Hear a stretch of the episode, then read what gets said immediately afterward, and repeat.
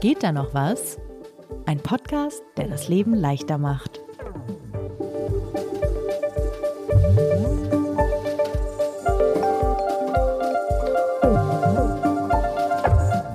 Sebastian, du hast einen ganzen Stapel Bücher dabei. Überall steht Europa drauf. Was hat es damit auf sich? Ja, das ist keine neue Buchfolge, Bücher hatten wir ja schon, sondern das sind Reisebücher tatsächlich. In allen Büchern, die ich dabei habe, geht es um Zugfahren in Europa. Ah, ich bin auch urlaubsreif. Ja. Was hast du dir genau angeguckt? Ich habe gedacht, ich würde mich mal damit beschäftigen, ob man nicht mit dem Zug in den Urlaub fahren kann, statt zu fliegen. Denn wie wir alle aus den Nachrichten wissen, ist äh, Fliegen gerade absolut chaotisch. Nicht, dass jetzt Bahnfahren irgendwie wahnsinnig äh, entspannter ist, wenn man irgendwie den Schlagzeilen glaubt. Auch da gibt es natürlich Verspätungen und kaputte Bordbistros. Aber ich habe gedacht, lass uns doch mal Zugfahren anschauen, einfach als Alternative und vor allen Dingen als klimafreundlichere Alternative zum Fliegen in Europa. Also okay, bevor du jetzt in Urlaub reist, nehmen wir also noch diese Podcast-Folge auf. Genau, das ist quasi die Vorbereitungsfolge für den Urlaub. Aber bevor wir die jetzt aufnehmen, stellen wir uns doch vielleicht nochmal kurz vor. Mein Name ist Lisa Hegemann, ich leite das Digitalressort von Zeit Online. Ja, ich bin äh, Sebastian Horn, stellvertretender Chefredakteur bei Zeit Online. Und das hier ist der Podcast Geht da noch was? Genau, wir sind der entspannte, sympathische Selbstoptimierungspodcast und versuchen die kleinen und großen Herausforderungen des Alltags ein klein bisschen besser in den Griff zu bekommen. Von To-Do-Listen überlaufen und natürlich auch Zugreisen durch Europa. Wobei ich bin gespannt, ob du da zu einer Lösung gekommen bist. Das diskutieren wir gleich. Ihr könnt uns schreiben an geht da noch was zeit.de. Wir freuen uns über Themenvorschläge, über Feedback zu den Folgen, was euch nervt, was euch interessiert, was ihr gerne noch optimiert haben wollt, was wir vielleicht für euch optimieren können. Schreibt uns, wir freuen uns. Los geht's, oder? Los geht's.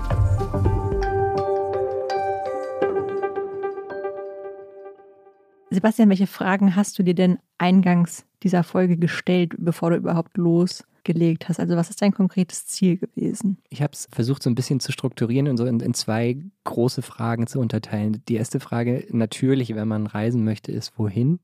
Also welche Ziele, wo kann man Inspiration dafür finden? Und die zweite Frage ist natürlich, wenn ich mich dann entschieden habe für ein Reiseziel, wie buche ich das? Ich habe Gerüchte gehört und es teilweise natürlich auch in der Vergangenheit selber schon ausprobiert es soll ja angeblich gar nicht so einfach sein, in Europa eine Zugreise zu buchen. Und da habe ich einfach ein bisschen recherchiert, ob das stimmt und ob man es nicht irgendwie doch ein bisschen leichter machen kann. Ich bin ja auch sehr gespannt auf diese Folge, weil ich wollte mal nach Riga mit dem Zug und hätte 18 Stunden über Weißrussland fahren müssen. Und das hat mich irgendwie gewundert, weil ich dachte, es sieht nicht so weit weg aus irgendwie. Deswegen bin ich ein bisschen gespannt, was du, was du so herausgefunden hast, wie man solche Tweaks herausfindet, äh, mit denen man, mit denen das vielleicht schneller geht. Wie bist du denn dein Thema angegangen? Ich muss sagen, für diese Folge habe ich tatsächlich wahnsinnig viel rumgeklickt und im Internet gelesen und habe auch diese Bücher, über die wir eingangs sprachen, gewälzt und mich da einfach komplett drin verloren. Es gibt tatsächlich sehr, sehr viele Informationen natürlich darüber. Nicht so wahnsinnig gut gebündelt irgendwie an einem Ort, aber man kann sich ganz viele kleine Puzzleteile so zusammensuchen. Und die eine Expertin, mit der ich gesprochen habe, heißt Cindy Ruch. Die hat ein Buch geschrieben, das ich auch dabei habe. Das heißt Europa mit dem Zug. Das war eine meiner Quellen. Und einen anderen Text, den ich vielleicht gleich eingangs empfehlen kann, ist einer, der bei uns gerade auf Zeit Online erschienen ist. So kommt man mit dem Zug durch Europa von Katharina Kutsche, die auch ein paar der wesentlichen Tipps zusammengefasst hat. Das ist auf jeden Fall ein guter Startpunkt, wenn die Zuhörerinnen und Zuhörer äh, eine Zugreise machen wollen. Wo fangen wir an? Wo bist du gestartet mit deiner Recherche? Ich habe mich länger mit Cindy Ruch unterhalten und sie hat mir einen initialen Tipp gegeben. Ich glaube, ich würde mir erstmal überlegen, wie viel Zeit ich habe und wie viel Zeit ich davon unterwegs sein möchte. Also manche sind ja einfach sehr gerne unterwegs und brauchen nicht so viel Zeit an einem Ort. Und demzufolge kann man ja dann schon entscheiden, ob das Ziel weiter weg sein kann oder ein bisschen näher sein kann. Also wenn ihr zum Beispiel einfach nur ja, ein bisschen kürzer fahren wollt, dann reicht vielleicht auch diese fünf- bis sechsstündige Fahrt nach Danzig an die Ostsee oder so. Aber wenn ihr Lust auf eine Nachtzugfahrt habt, dann könntet ihr natürlich auch ja, mit dem Nachtzug nach Budapest fahren und vielleicht auch dann nochmal zwei Stunden weiter an Balaton. Oder ihr fahrt mit demselben Zug nach Bratislava und dann könnt ihr durch die Slowakei. Da kann man zum Beispiel auch schön wandern gehen im slowakischen Paradies. Ach, ich habe jetzt schon Lust auf Urlaub. Ja, es geht sofort los. Es ging mir auch die ganze Zeit so. Ich hätte fast immer abgebrochen und wäre am liebsten gleich zum Bahnhof gefahren. Man kann, wie Cindy auch sagt, in Europa tatsächlich so gut wie überall hinfahren. Man kann sehr weit fahren. Man kann bis nach Griechenland fahren.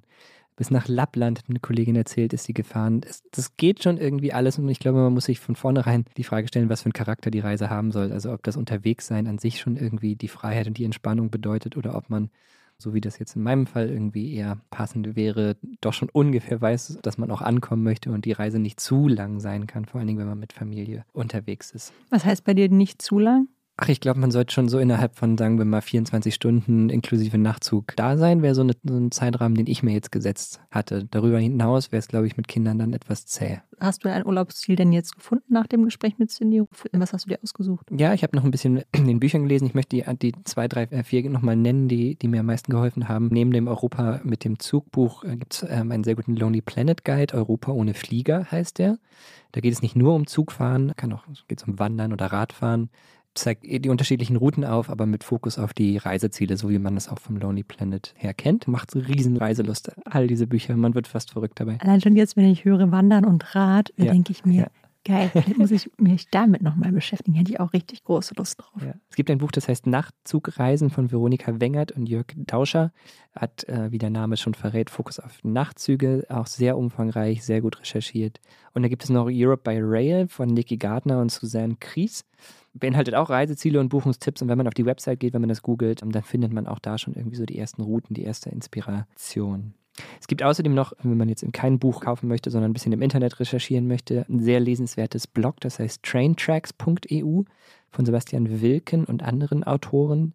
Der hat zum Beispiel jüngst erst einen Blogpost geschrieben über Nachtzugverbindungen. Und ich, ich darf mal zitieren. Beliebtestes Ziel auch in diesem Jahr die kroatische Adriaküste. Vier verschiedene Nachtzüge machen sich allein auf den Weg nach Split, Kroatiens zweitgrößte Stadt in der Region Dalmatien. Allen gemein ist die spektakuläre Fahrt durch die Ausläufer des Dinarischen Gebirges. Je nach Fahrplan lässt sich diese gemütlich beim Frühstück im Zug genießen. Na, Schön. Ja, Adriaküste war ich noch nicht. Vielleicht auch noch mal ein Urlaubsziel. Also da hätte ich auch fast äh, gesagt, okay, los geht's, das ist mein Reiseziel. Ich kenne auch nur Leute, die absolut begeistert aus Kroatien zurückgekommen sind, wenn sie mal da waren. Deswegen. Ja, mhm. das hebe ich mir auf jeden Fall auf. Man kann auch, wenn man so ein bisschen eher so der Kartentyp ist, ne? also das sind jetzt das ist immer sehr lyrisch beschrieben. Man kann natürlich auch auf Google Maps gehen und da einfach eine Stadt eingeben und äh, Google Maps zeigt einem dann auch europäische Bahnverbindungen an. Tickets buchen kann man da dann nicht. Man muss dann immer noch genau recherchieren und bei den einzelnen Bahngesellschaften die Karten am Ende kaufen. Aber so, um grob mal eine Vorstellung dafür zu bekommen, wie komme ich von hier nach Lissabon, funktioniert das auch. Es gibt noch die Website nachtzugkarte.de, die aber gerade überarbeitet wird. Und vielleicht der letzte Tipp noch, wenn man so Strecken recherchiert, worin man sich übrigens wunder, wunderbar verlieren kann. Es gibt noch eine Interrail-App, die tatsächlich auch ziemlich gut ist, die Rail Planner App. Und die guten alten Reisebüros, würdest du die auch empfehlen oder eher nicht? Ganz witzig, es gibt tatsächlich nette kleine Oldschool-Reisebüros, die man googeln kann, äh, die sich darauf spezialisiert haben. Es gibt auch, was total faszinierend ist, Reisebüros für exklusivere Bahnreisen, also dann zum Beispiel so neun afrikanische Länder in, in zwei Wochen auch sehr teuer dann und in so Zügen, wie man sie eigentlich nur aus dem Fernsehen kennt. Also so Orient Express mäßig, plüschig. Direkt dran gedacht. Also ich habe gesagt, das mache ich dann, wenn ich in Rente gehe. Ist auch relativ teuer, muss man sagen. Mein Traum ist ja immer noch oder war vor dem Krieg von Moskau nach Peking mit der transsibirischen mhm. Eisenbahn mhm. zu fahren. Ja. Das hätte ich sehr gerne mal gemacht. Und es gibt halt, glaube ich, da das jetzt ja gerade nicht möglich ist, ähm, noch andere legendäre Bahnstrecken in der ganzen Welt. Aber da muss man, glaube ich, ein paar Euro vorher zur Seite gelegt haben für diese Pauschalreisen. Wir sind jetzt immer wieder auf Nachtzüge gekommen. Das finde ich ja persönlich sehr spannend. Ich war, glaube ich, bin, glaube ich, tatsächlich noch nie Nachtzug gefahren. Das hat sich irgendwie nie ergeben. Kann man die auch einfach über die normalen Anbieter buchen oder gibt es da nochmal gesonderte Verfahren? Also welche Nachtzüge es überhaupt gibt, das steht zum einen teilweise in diesen Büchern, die ich gerade empfohlen habe. Der führende Anbieter ist da die ÖBB. Die Deutsche Bahn hat ihr Nachtzugangebot ja vor ein paar Jahren komplett eingestellt und arbeitet jetzt da mit ausländischen Anbietern zusammen. Aber beim ÖBB, wenn man das googelt, da gibt es dann auch Streckennetze, die man sich anzeigen lassen kann. Und die Nachtzüge sind ja auch teilweise dann Teil von Google Maps zum Beispiel. Wenn ich irgendwie sage, ich möchte über Nacht nach Italien fahren, dann steht da auch die Zugverbindung. Es gibt auch ganz interessant übrigens so Startups, es scheint so ein bisschen Bewegung auch in dem Markt zu sein. Das eine heißt Green City Trip, ein niederländisches Startup, das einen Zug besitzt. Ich fand das total charmant. Ich habe auch überlegt, ich hätte auch gern einen Zug und würde damit so ein Bahn-Startup aufbauen. Das ist ja schön. Ah, wohin ähm, fährt der? Ich weiß nicht, ich glaube mehrere Ziele, mehrere Nachtzugverbindungen durch ganz Europa. Und ähnlich A European Sleeper, das ist auch belgisch-niederländisch, eine Kooperative, die es seit 2021 gibt. Ich glaube, da ist vieles noch im Aufbau, aber ich fand es ganz spannend, dass es da so auch private Initiativen gibt, ein bisschen Bewegung in den Markt zu bringen. Ich finde es einfach eine total gute Idee, sich in Zug zu setzen. Ich bin allerdings auch jemand, der überall schlafen kann, tendenziell. Deswegen kannst du mich auch in so einen Nachtzug setzen. Witzig. Ich muss allerdings sagen, wenn ich ehrlich bin, bin ich gerade ein bisschen verwirrt, weil wir haben jetzt schon ganz schön viel aufgemacht an Möglichkeiten und ich habe das Gefühl, so langsam müssen wir irgendwie an den Punkt kommen, es wieder einzugrenzen. Ja. Also wer, wer, jetzt noch nicht weiß, wo er irgendwie Inspiration braucht, mehr Tipps habe ich tatsächlich jetzt in dieser Folge nicht parat. Es gibt da, es gibt da wahnsinnig viel, wo man halt irgendwie sich Ideen holen kann für Zugreisen in Europa. Und wofür hast du dich jetzt persönlich entschieden? Ich habe dann noch einmal mit Cindy gesprochen, was sie so empfehlen würde, ob sie vielleicht irgendwie so den einen Geheimtipp hat. Wir haben auch über das sehr schöne Thema Speisewagen nochmal gesprochen, was in dieser Folge auf keinen Fall fehlen darf. Bin eine Zeit lang mal nach Prag gefahren und der, die tschechischen Züge haben hier legendäre Speisewagen, wo man sich so ein bisschen königlich fühlen darf. Habe ich auch schon gemacht, ja. Genau. Äh, ja, und Cindy hat verraten, dass es auch auf anderen Strecken noch schöne Speisewagen gibt. Also gerade weil du Speisewagen sagst, dann musst du auch wirklich mal nach Warschau fahren und die Piroggen dort essen dann auf dem Weg nach Warschau. Das ist super. Nach Prag fahre ich auch wahnsinnig gerne. Schon allein der Bahnhof ist super. Genau, und dann gibt es natürlich, ich finde, jede Alpenüberquerung hat was, egal ob nachts oder tagsüber. Also natürlich kann man auch über die Alpen fliegen, aber es ist alles sehr abstrakt von oben. Es ist schön von oben, aber wenn man einfach mit dem Zug durch die Berge fährt und dann auch konkrete Stellen sieht, wo man am liebsten das nächste Mal aussteigen würde und so, das hat auf jeden Fall was. Und so gibt es ja. natürlich auch in Kroatien und Montenegro gibt es wunderbare Gebirgsfahrten. Die mhm. sind dann nochmal abenteuerlicher.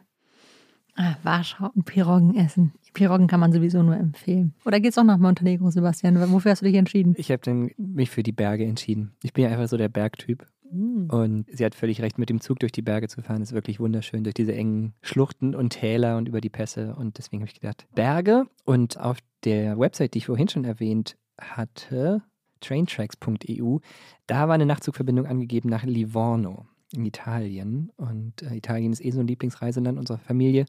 Deswegen habe ich gedacht, gucke ich mal Berlin-Livorno. Vielleicht nicht direkt mit der Nachtzugverbindung, aber als Reiseziel habe ich das einfach mal für diese Recherche ins Auge gefasst. Und dann einfach auf die Bahn-App gegangen, Livorno eingegeben und fertig bist du da? Oder wie funktioniert das? Ja, genau. Das ist der zweite Teil. Wie, wie komme ich jetzt an Tickets? Also ein Ziel haben wir jetzt. Genug Inspiration, um eins zu finden auch. Wie bucht man jetzt dieses Ticket? Ich habe mal gesagt, okay, sagen wir mal Oktober. Man soll nämlich ein bisschen im Voraus auch buchen. Der Sommerurlaub, der, der stand auch schon, aber vielleicht nochmal irgendwie zehn Tage so im Herbst. Und äh, ja, der erste Ort, wo ich immer noch versuche, Tickets zu buchen, ist halt bahn.de. Und Cindy hat gesagt, es ist auch gar nicht so schlecht. Bahn.de ist tatsächlich sehr gut. So, die Suchfunktion ist richtig gut, weil man da tatsächlich kannst da eingeben Berlin, Kopenhagen und es zeigt dir wahrscheinlich alle Verbindungen an. Bin mir gerade unsicher, ob es bis Lissabon geht, weil da ja schon ein paar Länder dazwischen liegen und das ist dann manchmal ein bisschen schwierig.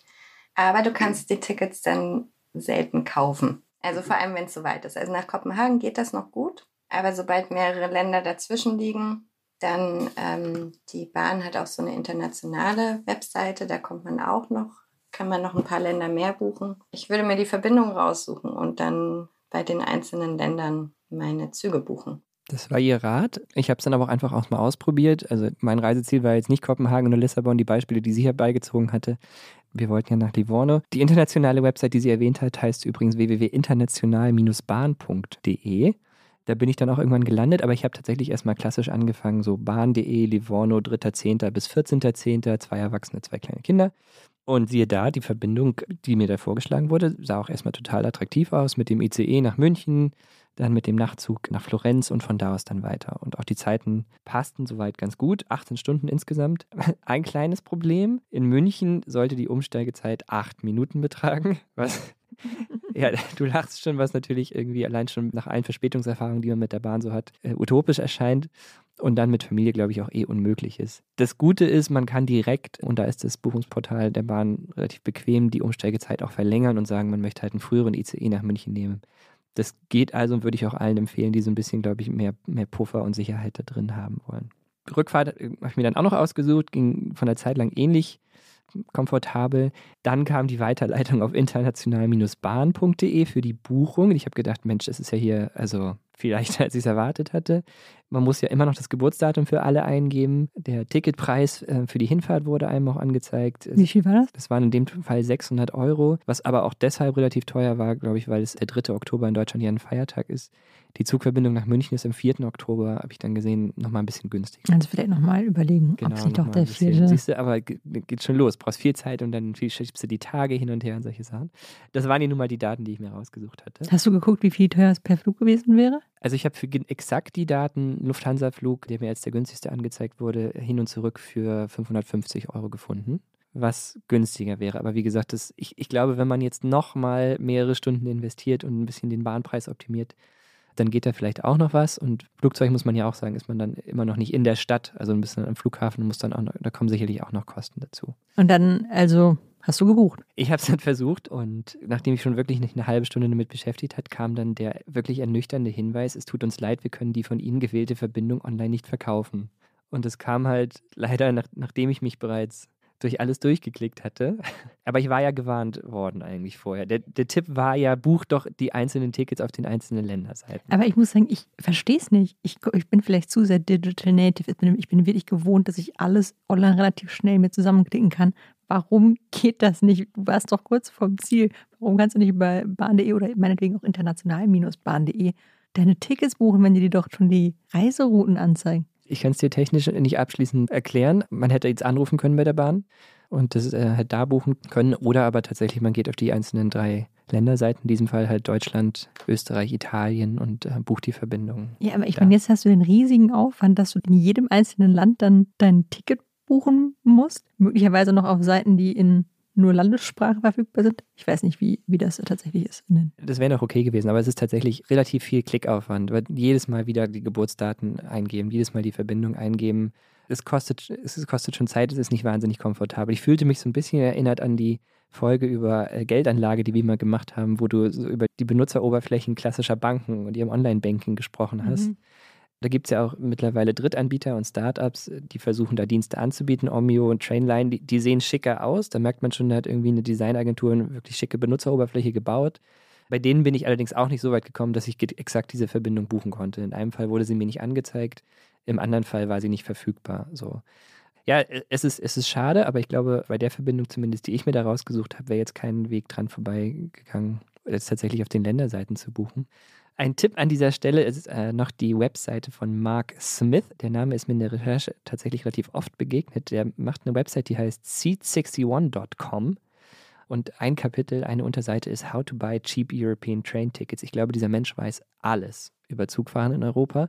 Die Webseite sieht nicht so aus wie die allermodernste und schickste, aber ist vollgestopft mit Informationen und der hat wirklich gute Buchungstipps. Und der konnte dir auch helfen, dabei deine Bahntickets zu buchen. Der hat auch nochmal bestätigt, also Länderseiten und jeweils immer, wann man im Voraus buchen soll, wann nicht, was da zum Beispiel erklärt. Sehr, sehr ausführliche Ratgeber. Und du hast endlich gebucht. Ich habe dann in letzter Minute noch gestockt, aber ich, ich hätte bei ÖBB tatsächlich diesen Nachtzug jetzt buchen können und äh, dann den ICE. Aber wie ich eben schon gesagt habe, wir würden wahrscheinlich dann nochmal gucken, ob man andere Reisedaten wählt, dass man nicht am Feiertag fährt und ob es nicht irgendwie insgesamt nochmal einen Tick günstiger geht. Aber hier natürlich auch wieder das klassische Reisebüro wäre sicherlich auch eine Option, dass man das halt quasi outsourced, die man im Geld dafür bezahlt, diese Sachen alle zu buchen und dann einfach so ganz klassisch per Post am Ende wahrscheinlich seine, seine Tickets zugeschickt bekommt. Ja, ich habe das tatsächlich mal für einen nicht Zug, aber Roadtrip durch die USA gemacht. Das war ganz hilfreich, weil man dann nicht selbst bei immer gucken muss, wo ist jetzt hier irgendwelche, irgendwie der Anbieter.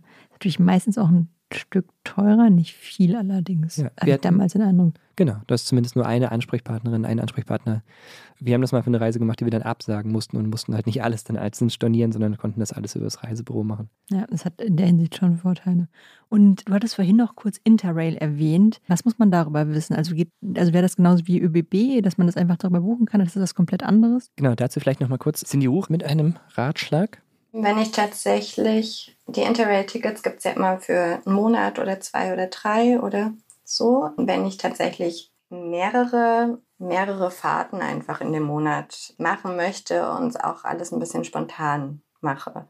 Dabei muss man bedenken, für die schnelleren Züge muss man dann, die muss man meistens trotzdem reservieren und auch Reservierungsgebühren nochmal zusätzlich zahlen. Aber wenn man eh langsam unterwegs sein möchte und sehr spontan und flexibel, dann holt man sich einfach so ein Interrail-Ticket und kann einsteigen und braucht auch nichts reservieren, wenn man bei den Regionalzügen bleibt. Vielleicht ist das jetzt eine total dumme Frage und dann müssen wir sie hinterher rausstreichen. Aber was genau ist eigentlich ein Interrail-Ticket? Ich kenne das vom Namen her, aber ich habe mich noch nie damit beschäftigt, was man damit eigentlich machen kann. Damit kannst du quer durch Europa Zug fahren. Also es gibt zwei Kategorien von Interrail-Tickets. Es gibt einen Global Pass, da kannst du durch verschiedene Länder fahren. Und es gibt einen One-Country-Pass. Und der Vorteil ist tatsächlich diese komplette Flexibilität schon bei der Buchung. Also zum Beispiel bei dem Global Pass kannst du sagen, wie viele Tage in einem Monat, den das Ticket die Gültigkeit hat, du unterwegs bist. Zwei, drei, vier, sieben. Du weißt, du hast irgendwie sieben Reisetage und kannst halt dementsprechend das passende Ticket für dich buchen und zahlst dann auch irgendwie jeweils den entsprechenden Preis. So. Und wenn wir jetzt äh, nach Italien fahren würden, könnte man zum Beispiel sagen, okay, wir brauchen insgesamt vielleicht vier Reisetage, dann würden wir für zwei Erwachsene, Kinder sind kostenlos, zwei Interrail-Tickets für vielleicht vier Reisetage buchen. Das ist schon ganz cool von der Flexibilität. Der hatte ich so auch nicht auf dem Schirm. Ist es günstiger als das, was die Bahn damals ausgerechnet hat? Auf den ersten Blick schon. Man muss allerdings dazu sagen, dass man äh, bei vielen Zügen auch äh, noch Reservierungsgebühren bezahlen muss. Und auch wenn man Nachtzug fährt, musst du auch für den Schlafwagen noch zahlen. Also am Ende muss man dann auch wieder vergleichen, was tatsächlich günstiger ist. Also am Ende kann es trotzdem wieder kompliziert werden. Du kaufst zwar das Interrail-Ticket, was dich dazu berechtigt, in all diesen Ländern einfach Zug zu fahren, musst dann aber doch wieder äh, in den einzelnen Ländern zum Beispiel die Reservierung oder den Schlafwagen dazu buchen. Also so ein bisschen Klickarbeit bleibt am Ende trotzdem übrig. Ich fand allerdings alles, was Interrail macht, auch die App, die die anbieten, zum Beispiel für die Routenplanung, wo man seine Reise hinterlegen kann oder die Website, wo man sich Routen angucken kann, relativ gut, muss ich sagen. Also das Informationsangebot Angebot, das machen die schon ganz gut. Tja, das nochmal für die Riga-Reise bemühen. Du hast ja vorhin schon gesagt, Feiertag Reisen vielleicht nicht so günstig. Gibt es eigentlich Reisezeiten, an denen die Züge nicht ganz so voll sind? Denn ich als frühere Pendlerin auf der Strecke Berlin-Hannover muss ja sagen, ich finde nichts nerviger als im EC oder im ICE auf dem Boden zu sitzen. Dann hockst du da irgendwie. Also selbst bei anderthalb Stunden ist es echt nervig. Das ist auch immer mein Horror gewesen. Völlig überfüllter Zug, am besten noch Klimaanlage kaputt oder irgendwie heißer Sommertag. Ich sitze dann auf dem Boden und äh, Cindy Ruch hat auch nochmal gesagt, wie man das ein wenig vermeiden kann. Wenn man Ferienzeiten vermeidet, das wäre natürlich das Allerbeste, das geht halt dann irgendwann auch nicht mehr mit Kindern, dann noch versuchen, möglichst die Pendlerzeiten zu vermeiden. Es gibt zum Beispiel in Großbritannien gibt es extra so Off-Peak-Tickets, äh, also für die Zeiten außerhalb, wenn alle Leute zur Arbeit pendeln und zurück. Das wäre auf jeden Fall was. Dienstag, Mittwoch, Donnerstag sind so besonders ja. günstige, also da sind die Tickets manchmal ein bisschen günstiger und manchmal die Züge auch ein bisschen leerer. Also ich versuche auch meistens an den Tagen dann lange Strecken zu fahren und bisher hat das eigentlich ganz gut geklappt.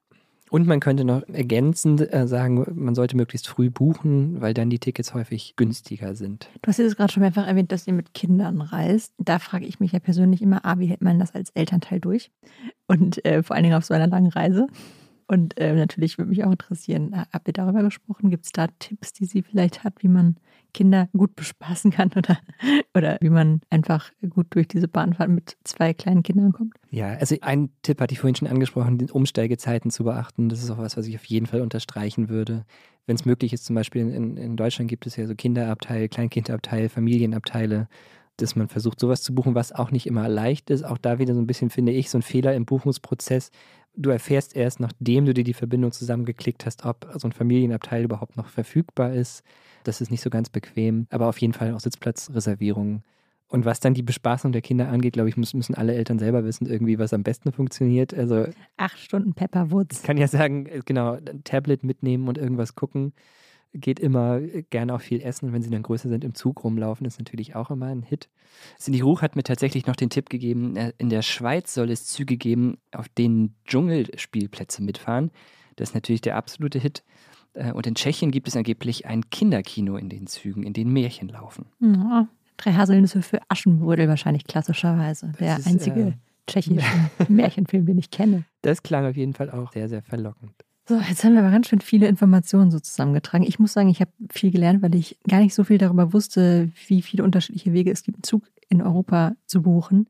Was nimmst du denn als Fazit aus dieser Folge mit?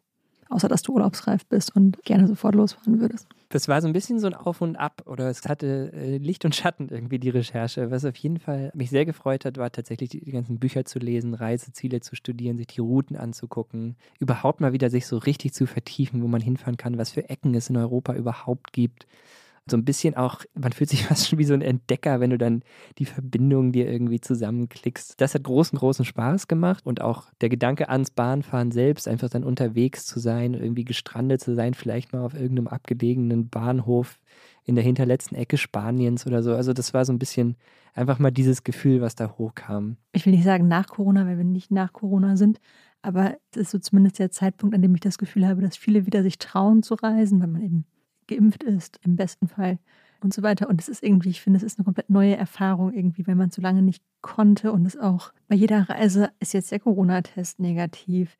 Habe ich die ganzen Zertifikate dabei. Also, wenn man jetzt zum Beispiel nicht die App nutzt oder so und dann sein Impfbuch noch mitnehmen muss. Ich finde, das hat jetzt wieder so eine, also mich, mich, mich packt diese Begeisterung gerade auch wieder einfach losreisen zu können. Man muss sich, glaube ich, so ein bisschen vom Effizienzgedanken verabschieden, wenn man Beim sagt, Bahnfahren. dass man Ja. mit dem Zug losfährt. Also das ist vielleicht das, das Fazit so ein bisschen der Folge für mich. Es fängt mit der Vorbereitung schon an. Also man braucht fast irgendwie ein, zwei Tage Urlaub, um überhaupt diese Verbindung rauszusuchen und auch zu buchen. Und bis du dann die Tickets da hast. Das, Urlaub, das, um Urlaub zu machen. Ja, das genau, so ein bisschen ist das so. Und das braucht einfach Zeit. Und dann natürlich dann das Bahnfahren selbst dauert natürlich länger als ein Flug. Und dieser Gedanke, ich fliege irgendwie mit, mit einer Billig-Airline von A nach B in einem Mietwagen und bin drei Stunden später im Hotel. Das ist es halt nicht so. Und das muss man sich, glaube ich, vorher irgendwie klar machen. Und wenn möglich, das Zugfahren selbst halt schon irgendwie als Entspannung wahrnehmen. Hast du denn noch abschließend einen Tipp, wie das Bahnfahren entspannter sein kann aus deiner Perspektive? Ich glaube, die ultimative Lösung habe ich nicht. Ich habe nur neulich auf der längeren Bahnfahrt, die ich wieder gemacht habe, gedacht, man muss sich vielleicht auch so ein bisschen locker machen, bevor man losfährt. Also die, die Hinfahrt nach Österreich, ja, also ich weiß nicht, 1000 Kilometer war sechs Minuten verspätet und da gab es dann schon entschuldigende Ansagen im Zug und es tut uns wahnsinnig leid. Und ich dachte halt, sechs Minuten Verspätung für die Strecke ist doch auch irgendwie völlig okay. Also ich glaube, man muss halt mit anderen Erwartungen vielleicht auch an so eine Bahnfahrt rangehen und halt ein bisschen mehr Zeit ein, einsparen dafür. Ach ja, Sebastian, ich würde schon mal sagen, schönen Urlaub dir und eine gute Reise. Dankeschön. Ich gehe jetzt zum Bahnhof. Tschüss. Ciao.